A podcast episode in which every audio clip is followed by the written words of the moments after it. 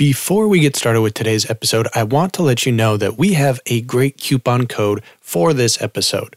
Our guest speaker, who is the creator of the Fluent Forever book and app, has generously offered two months of free service with his app.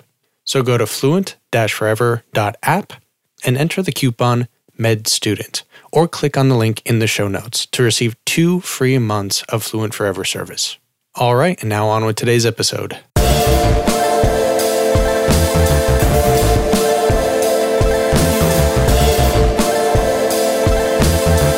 Welcome to the Medical Mnemonist Podcast, your source for memory techniques and accelerated learning in higher education. Now, here's your host, Chase DeMarco. Today we are joined by Gabe Wyner. Gabe, welcome to the show. Thank you for having me.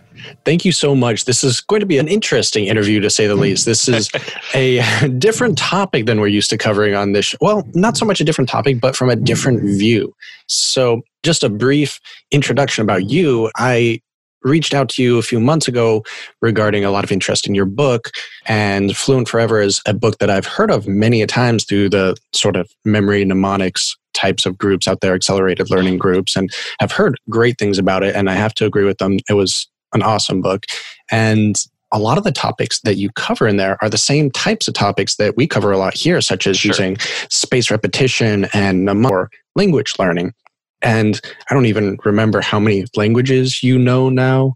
Eightish. Eightish. So, so hopefully this has been quite successful. I know you learned a few languages initially before learning these learning techniques, and then you've learned some after. And I feel like there is probably a lot of correlation for medical students and healthcare students when learning materials without using the proper techniques. They can do it, they can push through it, they can get through their classes. But if they knew these techniques beforehand, then it would make it so much more efficient. Would you agree?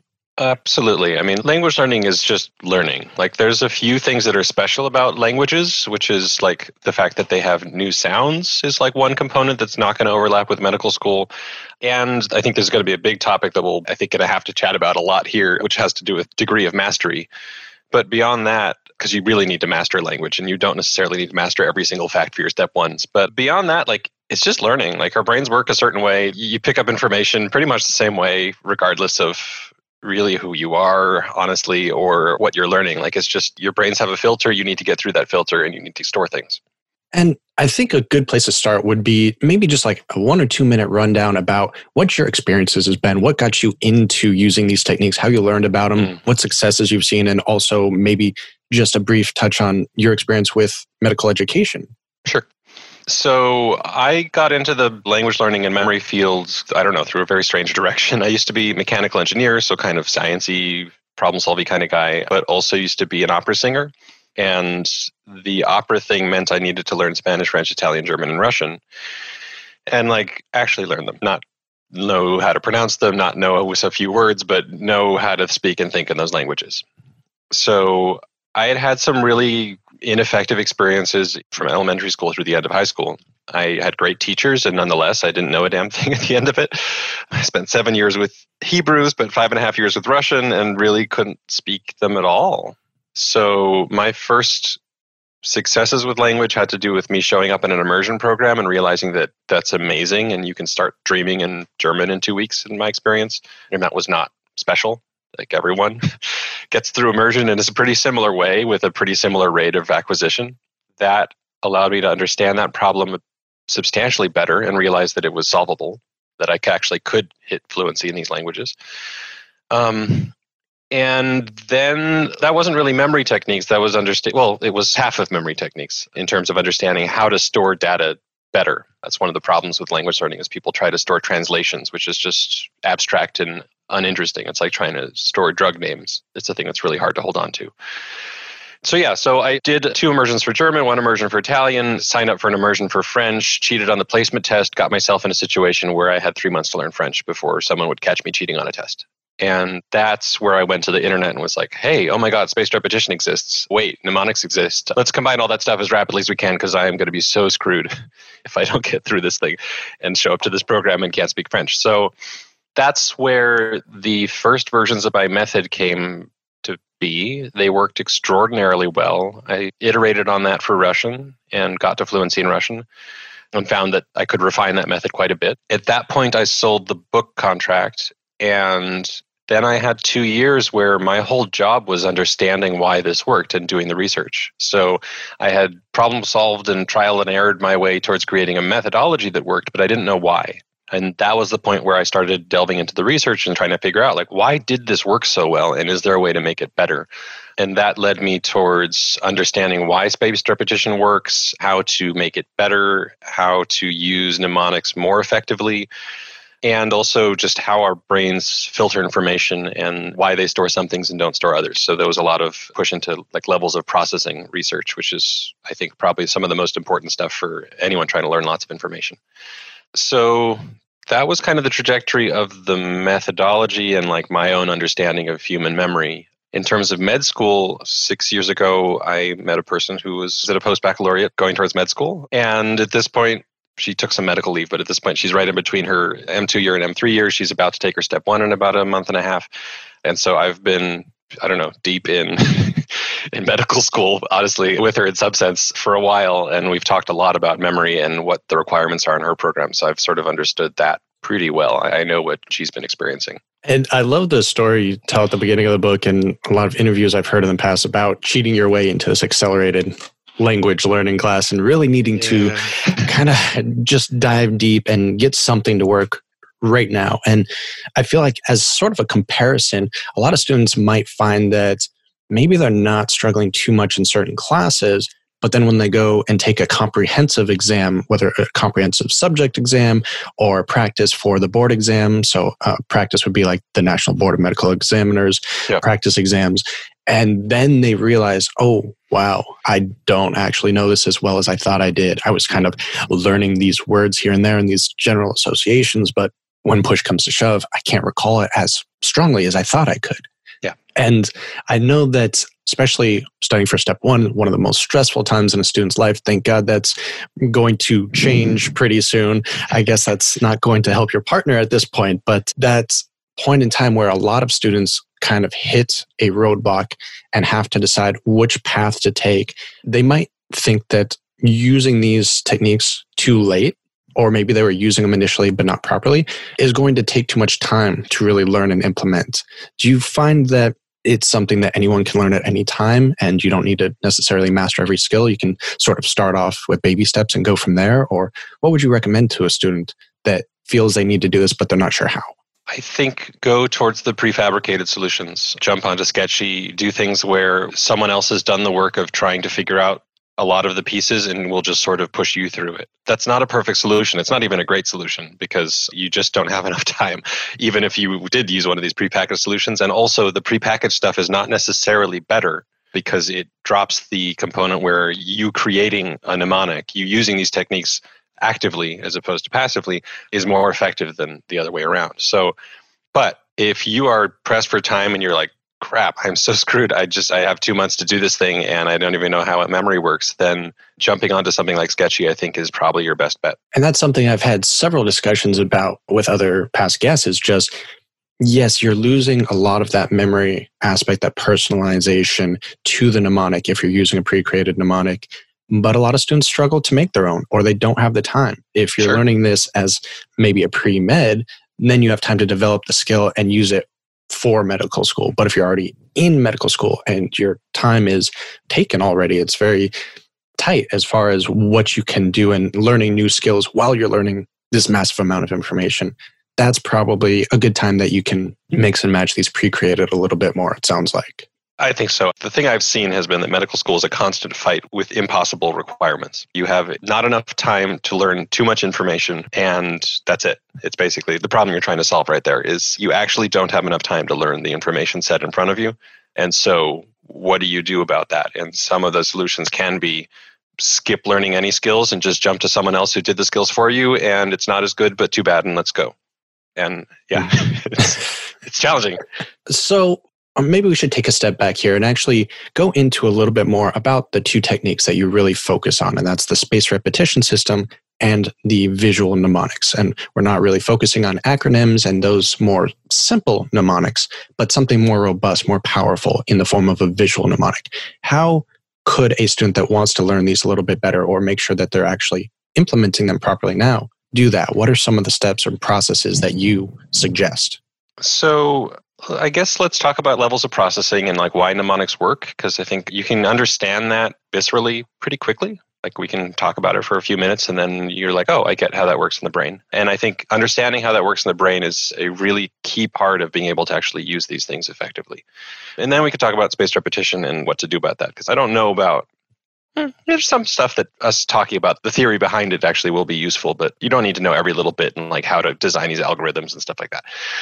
So we'll start with levels of processing. The basic idea in terms of why mnemonics work and which mnemonics work better and things like that has to do with the fact that our brains are constantly filtering data. And I'm, I'm, sure you've covered this in various forms in the podcast, but I imagine it's always going to be a slightly different take on it.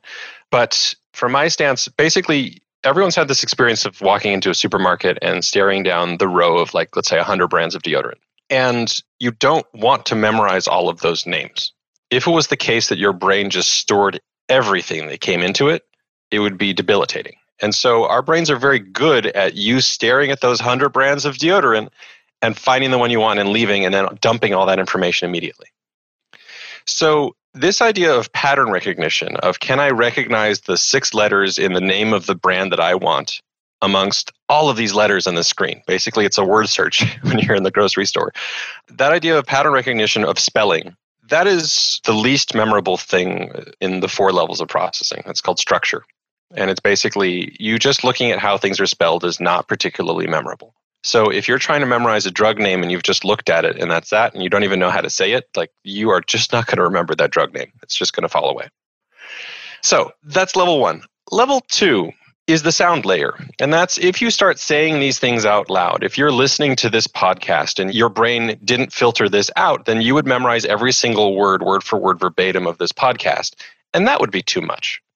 Your brain doesn't want to memorize every single thing that it hears in a given day. That is going to be, again, debilitating. It's too much information. And so when you are going through a, book and you're seeing, okay, you know, I'm studying for my step and I see these six drug names and I say them out loud or I say them in my head and I can pronounce them.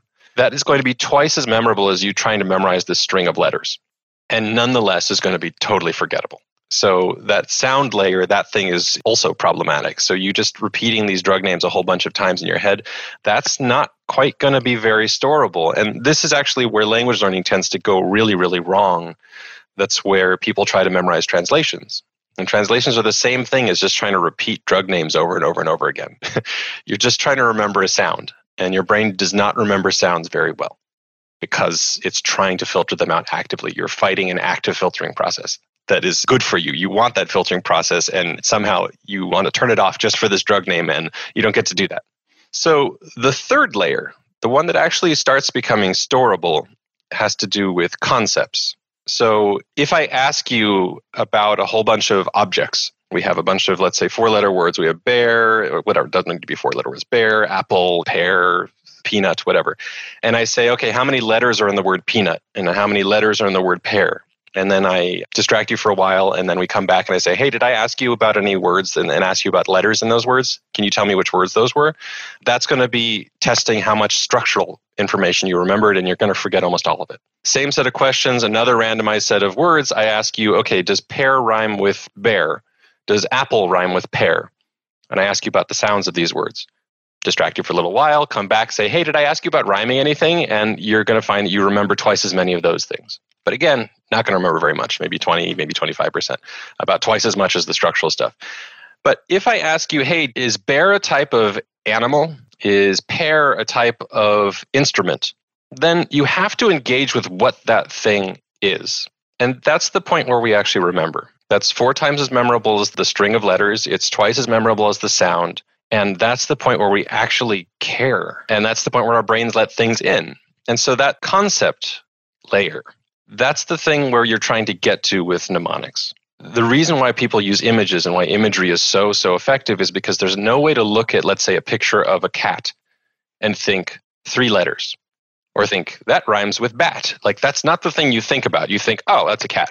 you think about the concept immediately. And so the way most mnemonics work, or at least the most effective mnemonics work, is that they connect something that is abstract, which is to say something that you're stuck with trying to memorize strings of letters or stuck with trying to memorize sounds, and it pairs it with something that is not abstract, something that is conceptual. And when you make that connection, the conceptual piece is the piece that you can hold on to and jump back to. So if you can say, okay, this antibiotic, the word sounds weird, but it does kind of sound like chapstick. So this is going to be the chapstick antibiotic. And now you can have an image, something that is conceptual that your brain will allow in, that you can use as a marker for this abstract thing that tends to be how mnemonics are actually effective. There's one layer that's actually more effective than concept. And that's the thing like I didn't know about until I started researching for the book and then I started experimenting with it for language learning. And that is the personal layer. Are you afraid of bears? Are apples your favorite food?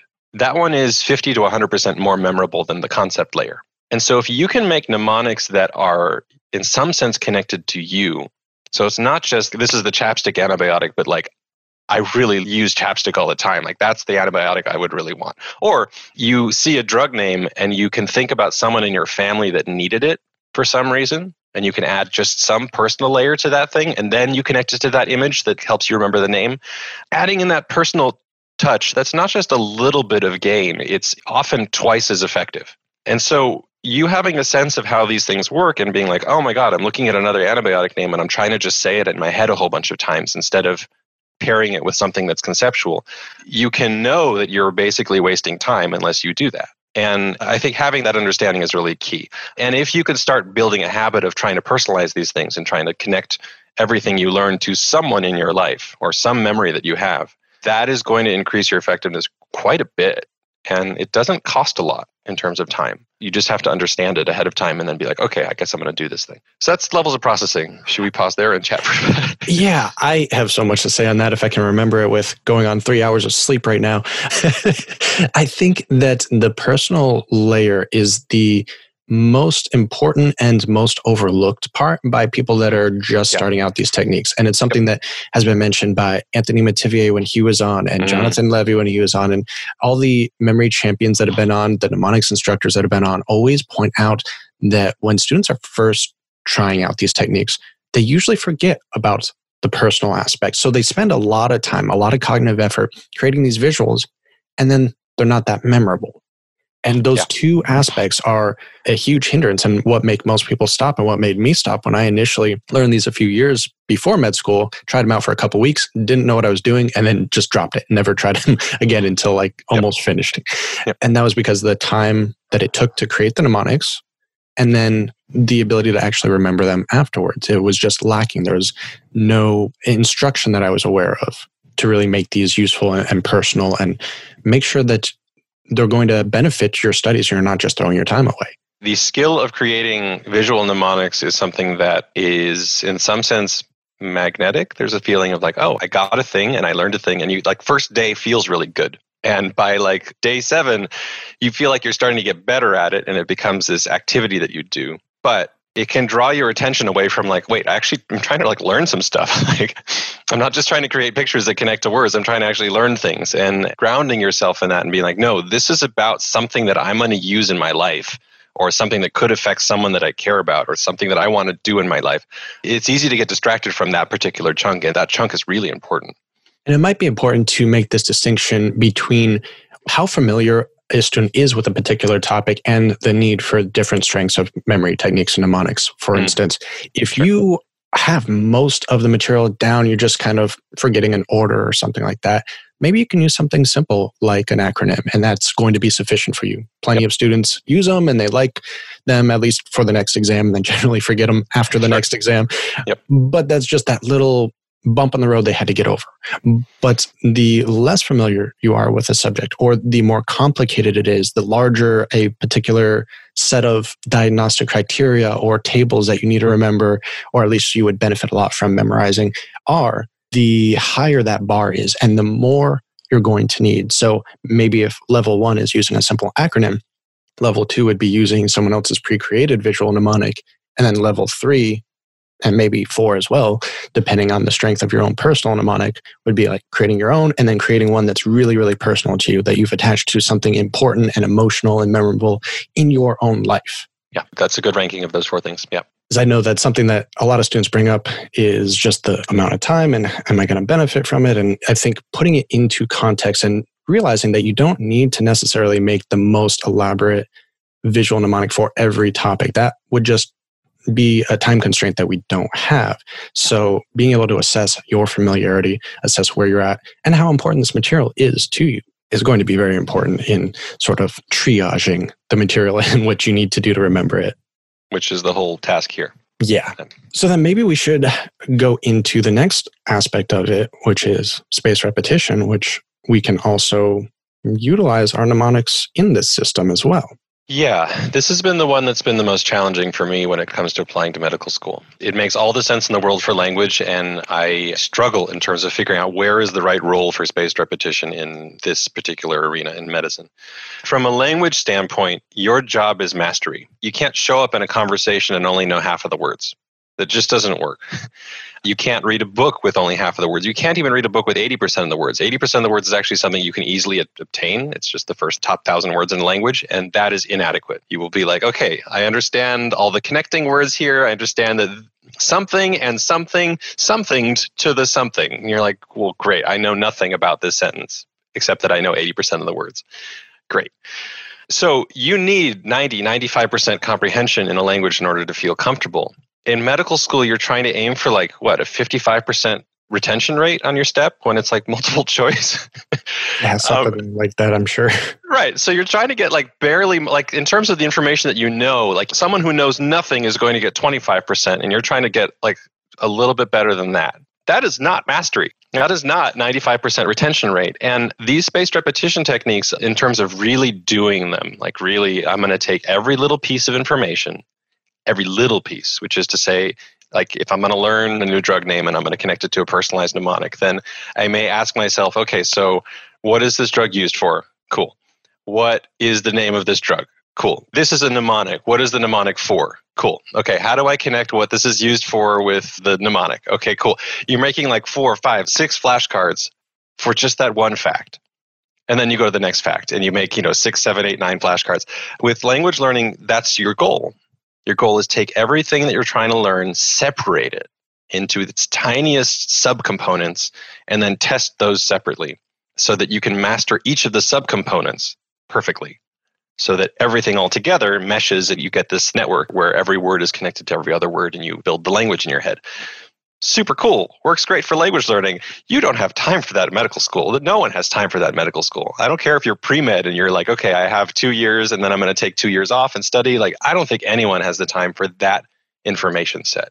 And so then what do you do? Like i was thinking about this this morning a little bit of being like well how would i really if i was like coming into this and i was in pre-med and i knew i was going to med school and i really just wanted to get this technique down? And i think what i might do is you learn how to use mnemonics really well. You learn how to personalize them. You learn how to see if you can use some of the prefab tools also and augment your own stuff so that anytime you're stuck and you can't quite come up with your own, you could just jump onto Sketchy and find another one or jump onto another platform. Level two is maybe you figure out one hook that connects you to a lot of pieces of information. So this is one thing that shows up in language learning, and I wonder if there might be a good application here for medical school as well, which is one of the things that you can use in language learning are tutors, for instance. And you can have an hour long conversation with someone. And the typical thing that happens in that hour long conversation is that you forget almost all of it. You didn't really get a lot of benefit from that. You got some chance to practice, but you're not going to remember more than like two, three things from that conversation. But the way that you can remember more of that conversation is that you make the conversation about building hooks into that conversation, which is to say, language learning, it's very practical. You just say, I have these 10 words to learn. Can you help me make customized sentences for each of these 10 words? And then you take those custom sentences that the person says about your dog, about your life, about your computer, and then you put them in your spaced repetition system and you learn a few words from each sentence. And the effect of that is A, you just got a whole bunch of stuff that's at that level four is at the most personal level because it's actually about your life. So cool. It's extra memorable compared to random sentences. But the other thing it does is that every time you see one of these flashcards in your spaced repetition system, it reminds you about the rest of that conversation. It reminds you about the day you were having. It reminds you about the expression on the face of your tutor when they were coming up with the thing. It reminds you about the set of questions you had about, like, hey, why is that happen in the grammar? And so it magnifies the effects of each of those flashcards. The flashcards remind you about a deeper memory. And so if you can use something similar, which is to say, let's say you do use prefab mnemonics. Let's say you're engaged with Sketchy for an afternoon. You say, I'm going to look at this one thing. I'm going to take 20 minutes and just kind of really delve into this thing and watch the video. And then I'm going to take an extra hour and take some notes and be like, hey, I'm going to change this mnemonic a little bit and do all this stuff. And you create a whole system and you really understand this particular thing, this particular topic that you're investigating. And then that information set is something that if I were trying to master it, I would make 400 flashcards but you don't have time for it. And so instead, pick like 10 things that you think are important. And if it's going to be something like a sketchy or something like a memory palace, then instead of making six flashcards for every single point in your memory palace, like just find like 10 spots.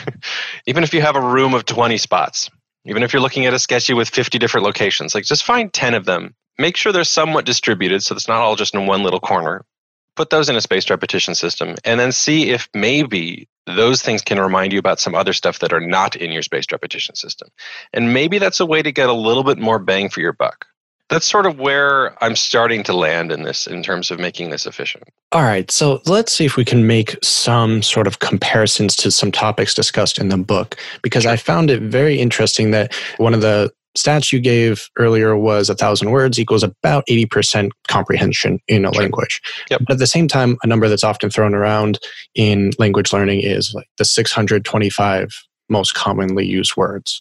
If you can remember those, then you have a fair grasp of a particular language. Those are the most common words. Those are the ones to focus on first. And we don't really seem to have that sort of like a word frequency generator for medical topics when we're studying. We don't know which ones are going to be the most commonly asked about. Obviously, the ones in the clinic that are going to be the most common are going to depend on your demographics and what specialty you go into and numerous sure. other facts. So when studying for a large exam like the board exam, it's sort of all over the place and you're going to be asked tons of questions about things you're never going to see again. but there is data about what's highest yield. I mean, there's some of that that's available. You can see which systems are available. You can see that cardio ends up being the most common thing in the step 1 for instance. Like there's some information that you do have on that front. True. And even the NBME website kind of breaks everything down as 30% cardio, 20% respiratory, et cetera, et cetera. But even with that, how many topics within each discipline is infinite. And I oh, guess oh, sure. No, I mean each of these topics is infinite. This is always going to be. it's and a I, brutal problem that everyone here is trying to solve. Like that part is clear.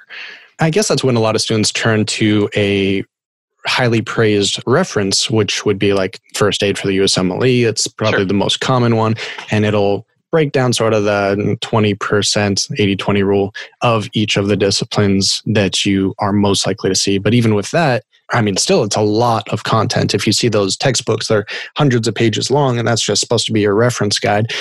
And that's basically giving you a bullet point list of everything. That's not actually giving you the comprehension. It's not giving you all of the details you need to know. And even if you had the comprehension before, if you learned it properly the first time, which at least in my case, sometimes it takes me two, three, five repetitions before I understand something to a significant degree or remember it the next time I come across a question in that topic, then converting all of that material into maybe a space repetition system would be probably still quite burdensome, even yeah. at that like 20% of the 20% almost. It seems like a very difficult challenge for students and i'm not saying we're going to come up with a solution here but we're not. Uh, I, yeah, it's, it's, a not solvable problem. I mean i think that there are solutions to this problem but they're not on the student level. They're on the medical school level which is to say i wonder about the utility of trying to get people to master something so little that they can only get 50% on a multiple choice test as opposed to simply deciding this is the information that we really want people to know So why don't you learn that? but as long as that's the structure, as long as the goal is let's just flood people with information and then hope that they retain any of it and just show any evidence of having retained something, which is this 50% thing. If that's your goal, then a lot of the tools available for really learning lots of information are not going to quite apply. And I think that you're right that you trying to do spaced repetition for memorizing the entire first aid book, it's just not manageable. Like that, yes, that's a distillation of some of the information.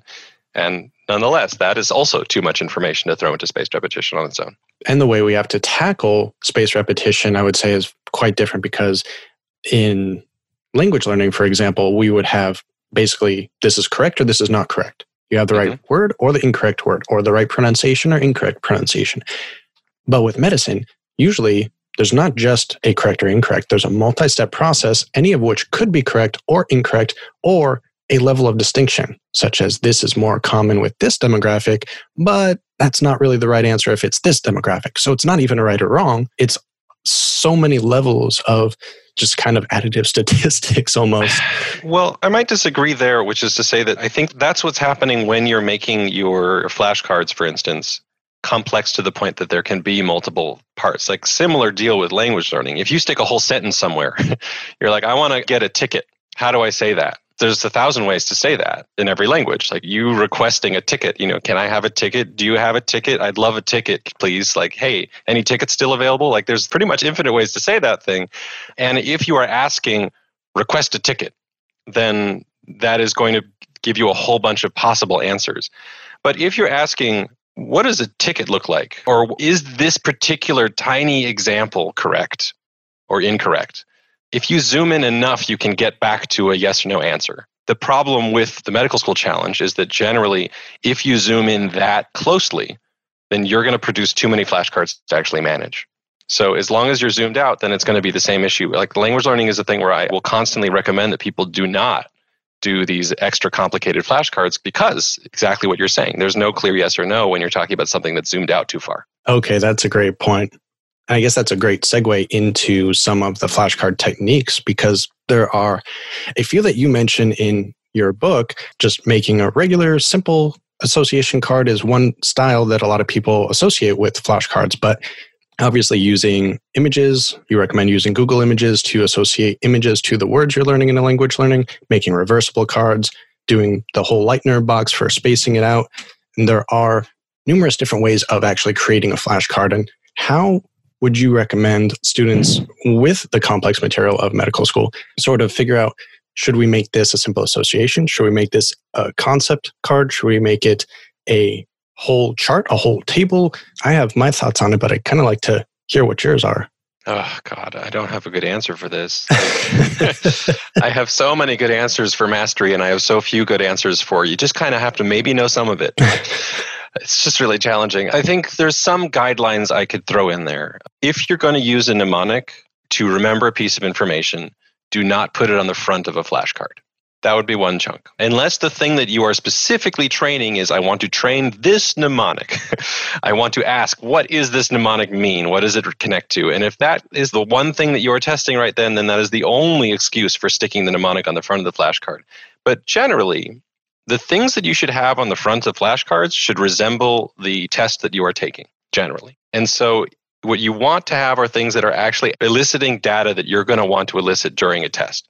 So if you see a drug name and in a step one question, you're like, oh crap, I don't even remember what that is. You're trying to solve that problem. And so you asking something about that drug name that forces you to reach in your memory and be like, okay, what is that thing? That's going to be useful. Now, if you have, let's say you're doing your chapstick antibiotic and you ask a question about chapstick antibiotic and then you stick the chapstick on the front side of that flashcard, you just ruined everything because you're not going to see that trigger in your step one exam. You're not going to go to the step one exam and they're not going to put a picture of chapstick on your thing. And so the questions need to resemble the circumstances that you're putting yourself into.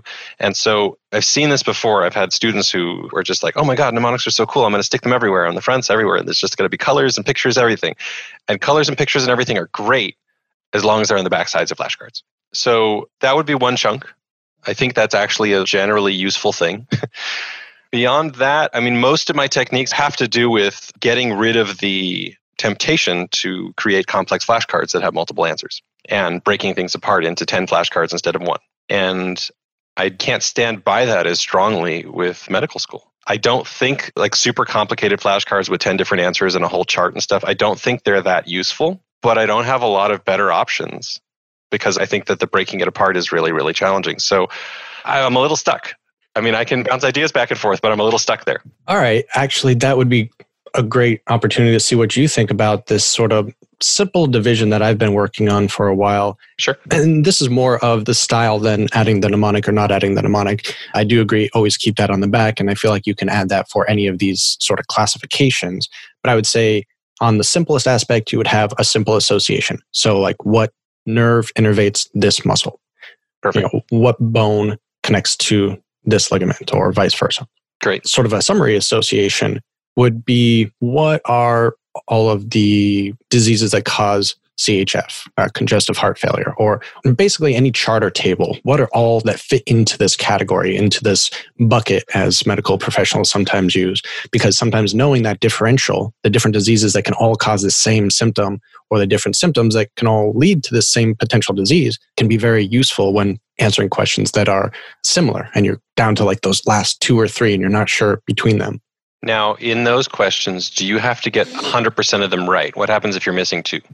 That is an interesting question. So I know when I was reading your book, it had sort of the you get the basics right and then you have the bonuses, or if you get one right, the whole thing's right. And as far as rules for it, I am not 100% set on either one. Sometimes, if it's a really long list, or there's a couple on the list that are just very rare, then maybe a 70 or 80% is fine if it's something that you need to know every one of them for, you should know that you need to know every one of them for. So I guess in that aspect, it's kind of a self assessment. Mm, okay. That's fair. That makes sense. Okay. The third type is more of a conceptual and open ended process. So maybe why does this process happen? Or explain the mechanism that this is occurring in. So whether that be explaining a pharmacologic effect on the body or a disease process or something along those lines where there's not really a right or wrong answer per se. It's like language learning, like how to ask for a ticket. There's many different ways to get to that same end goal. Sure. And then sort of the disease summary cards is what I kind of call them. And this is more useful for step two. And it's the multiple answer, the sort of here's the disease, name three symptoms in it, name the labs and imaging that you would need to diagnose it, maybe mm-hmm. some others that you might see, but they're not necessary for diagnosis, and how do you treat it? So basically, what is it? How is it diagnosed? How is it treated for every disease? Or give some symptoms and say, what is the disease? How is it confirmed? How is it treated? So that kind of disease summary, which is very common in any kind of like step two review book. Mm-hmm. And the material that's very common for that type of test. But that is, again, that part that could be broken up into 10, 15, 50 other cards if you were to do each individual factoid. But combining them together, I find might be very efficient in the aspect that you need to conceptualize all of the different treatments and managements and diagnostic tools together, or you might easily confuse it with another similar presentation or disease. I think that makes a lot of sense. I think those are all sensible flashcard types. One thing actually that just came to mind was a study technique that I'm seeing my wife use that I think is potentially effective in this way, relating to spaced repetition, is that this idea of covering a system, let's say, for instance, covering some chunk of cardio in Sketchy, then taking the test that comes with that Sketchy. That is your first spaced repetition moment. And that test is a bank of step one questions that relate to these particular topics. So they really resemble the thing that you're going to have to do. And then start doing general practice tests, but do practice tests that are system based. So it's just, I'm going to take practice tests, but the question bank that I'm going to use is only going to be cardio for a little while. And then the idea is make sure that you continuously repeat the questions that you're getting wrong. And then every once in a while, redo the whole question bank so that you have another spacing, another repetition of the stuff that you know. Because one of the things that's interesting on the research side of spaced repetition is that the spacing like people come and they're like, oh my God, you know, it figures out when exactly I'm going to forget a piece of information. It's so amazing that people can know this information and like people draw the forgetting curve from Ebbinghaus. They're like, oh my God, we know so much about memory. Like the research shows that if you get the spacing, if you change that interval, it doesn't really matter. There's not a lot of difference between a fixed interval of I'm going to test this every five days versus I'm going to test this on day two and then like on a two day interval, then a four day interval, then a six day interval. Like those are not very different. The only real data is that the longer the interval is, the better it trains you for a very long term memory. And also, the more you get wrong because you're skipping more. So you can play pretty loose with the intervals. And if you're just kind of testing things every once in a while, and some things are at longer intervals and some things are at shorter, like that's still spaced repetition. So the idea of using a testing bank as your source of spaced repetition, I like it. and I wonder to what extent that can be a large portion of someone's ongoing spaced repetition practice is actually just test banks that are the questions that are in topics that you've already learned. I think you doing test banks on questions that you don't know a damn thing about, you not knowing anything about biochem, and then taking a bunch of test questions about biochem, like that's not spaced repetition. But you learning biochem and then making sure that in your rotation of ongoing testing that biochem is included, I think that accomplishes a lot of it and maybe can augment what someone might do in terms of building their own flashcard types. So just a thought to throw in before I forget it. That's interesting. And I could swear that someone's come on before and sort of expressed the opposite that the longer the gap, the better for your memory. So I'm confused on that. I guess I'll have to look into that a little bit more. One of the recommendations that I usually give, just because it's simple to remember, is I call it the 11311 rule. And that's do it your first repetition, whether that be recalling it on your own or going over a flashcard, or even sometimes if you're using a QBank already, just adding it to your flashcards. And by manually entering the question and the answer, you're sort of going over your own yes. first round by synthesizing it in your own words. Yes. And it doesn't work if you're taking screenshots of everything, but that's a different problem. Sure. So the first repetition would be within the first day that you learn the material, so the same day. And then the other one is make sure to do it the next day because that whole forgetting curve does seem to drop out pretty significantly in the first few days. Yep. And then in about three days, and then about a week, and then maybe about a month and then whatever you want to after that. And you can obviously adjust that to your own personal preference and memory and all of that, but just sort of a way to remember. And I like to have at least three, but prefer five repetitions of material unless I'm very familiar, then it can be more towards a three aspect. I think it's a fine interval set and I think it's a good one for the scale that you're talking about. The intervals, it's not that they completely don't matter. The longer the interval, the longer you store it. So, like generally, you can handle about a two and a half x on whatever interval you've last accomplished. So, if you can handle a week, you can probably hold on to that information for about two and a half weeks. And if two and a half weeks is not going to be long enough, doesn't cross the line of I'm actually taking my step by then, then you probably need to repeat it again. With language learning, generally, your goal is I want to have 10 year retention, five year retention. And so you're aiming for super long intervals. And so, yeah, spacing can start to matter because if your spacing is always two days, then A, you're going to have too many damn flashcards. But B, like, you're just not going to retain it long enough. But medical school is talking about short term goals. Generally, you have like two months, three months to study for your step one exam where you really have some dedicated time for that. So, is it so important that your intervals be one week versus three weeks versus a month? Like, kind of sorta but also it is a slight effect. Like this idea of correlation between long intervals versus better retention it's more longer retention. So tricky. Yeah there's a lot to uh, conflict too because we can also go into spacing versus interleaving where interleaving would suggest that going from cardiology to pulmonology and to every other different discipline would potentially be more useful but in such a complex material such as medicine, it would highly be dependent on your familiarity with it and how comfortable you are with that particular set of. So, for instance, you're saying go over cardiology Q banks and then add them to your flashcard deck or make a mnemonic of it, and that'll be your first repetition. But taking a test on that material right away, acting as a first repetition, is much more about the repetition aspect than the interleaving science, which would suggest mixing them all up, which would probably be better closer to right before the test, not so much early on. Yeah, I mean, you want to take advantage of the testing effect as much as possible. So, you asking yourself a question versus you rereading something is going to be much, much, much more effective, like a factor of 5x more effective. So, as soon as you can know a concept well enough to actually go ahead and take a question about it, and a question ideally that resembles what you're going to do on your board exams, you should. And then you should do that on a regular basis. So, yeah, I mean, I think the rest of that in terms of nuance of am I going to interleave versus am I going to do one thing and space it out? And then I think that stuff starts getting so nuanced that it no longer becomes relevant when you're talking about something where you're aiming for 50%. You just got to put the time in and do something. And as long as your something is more or less efficient, then you're going to be fine. And if your something is not efficient at all, then you're not going to be fine. So I think the idea of can I get an extra 5% efficiency on something is not as relevant as can I just get the job done. Love it. Can't agree more. Well, Gabe, I think we could probably talk forever about know, some of these. This is a long topic. Yeah. We might have to schedule something again in the future, but I do want to see as we pull to an end of this discussion here. One question I like to ask everyone is if you could go back in time and change just one thing, what would it be? Oh, I wouldn't. Not a thing. no, no. I mean, I think that like there's stuff that's really sucked and there's stuff that's been really good, but like that's this has been a crazy journey going from start point to where I am right now. I suspect it will continue to be in the future. I wouldn't edit it.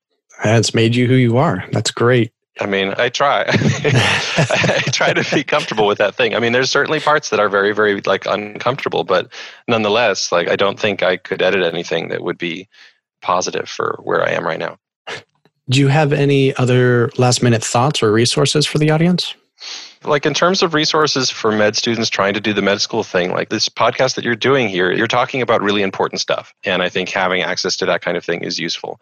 I think for people who want to understand more about what we talked about today in terms of levels of processing, and like why spaced repetition works and stuff like that, I think my book will be handy for that. It will be weird in the sense that it's coming from a different angle. It's really coming from a language learning angle, but it does jump into the abstract of like why does any of this work? Why do we remember things and forget other things? So i think that understanding can be helpful to folks. Obviously if someone wants to learn like medical spanish something like that then like yeah come over to our stuff and understand our stuff because i don't think there's more efficient routes out there for learning languages. But when someone's studying for their step one i don't think they have time to go learn spanish. So do that later yeah, and that's something that's going to be on my list to do hopefully not too long from now. I actually just picked up a Spanish for Dummies. Probably not the best book for everything I need to do, but again, you aiming for 5% or 10% more efficiency, not super important. Like get some time in. and where can the audience find out more about you and your book? Just Google Fluent Forever, and that should bring you to our website, to our app, to the book, to everything. I would say the easiest route towards starting out would either be jumping into the book if it's a really accessible and I think fun book to read. And so that's just go to Amazon, look for Fluent Forever or jumping into our app, which will cover a lot of the content, but not all of it in video form, and then actually produce a spaced repetition thing that follows all the rubrics in the book without having to do all the work of assembling cards on Anki. Like it does the assemblage for you. Awesome. Well, Gabe, I want to thank you again so much for coming on. This has been very informative. I'm sure the audience is going to love it. I've loved the material, and hopefully, we can schedule something again in the future. That'd be fun. We hope you enjoyed this episode. For links to connect to us, email us, or for previous episodes, please see the show notes. We'd also love to hear from you, so please send an email or join us on the Medical Mnemonist Mastermind Facebook group. Any ideas, tips, tricks, people that you'd like to hear interviewed, we'd love to hear it. Any advice to make the show better and more enjoyable would be greatly appreciated.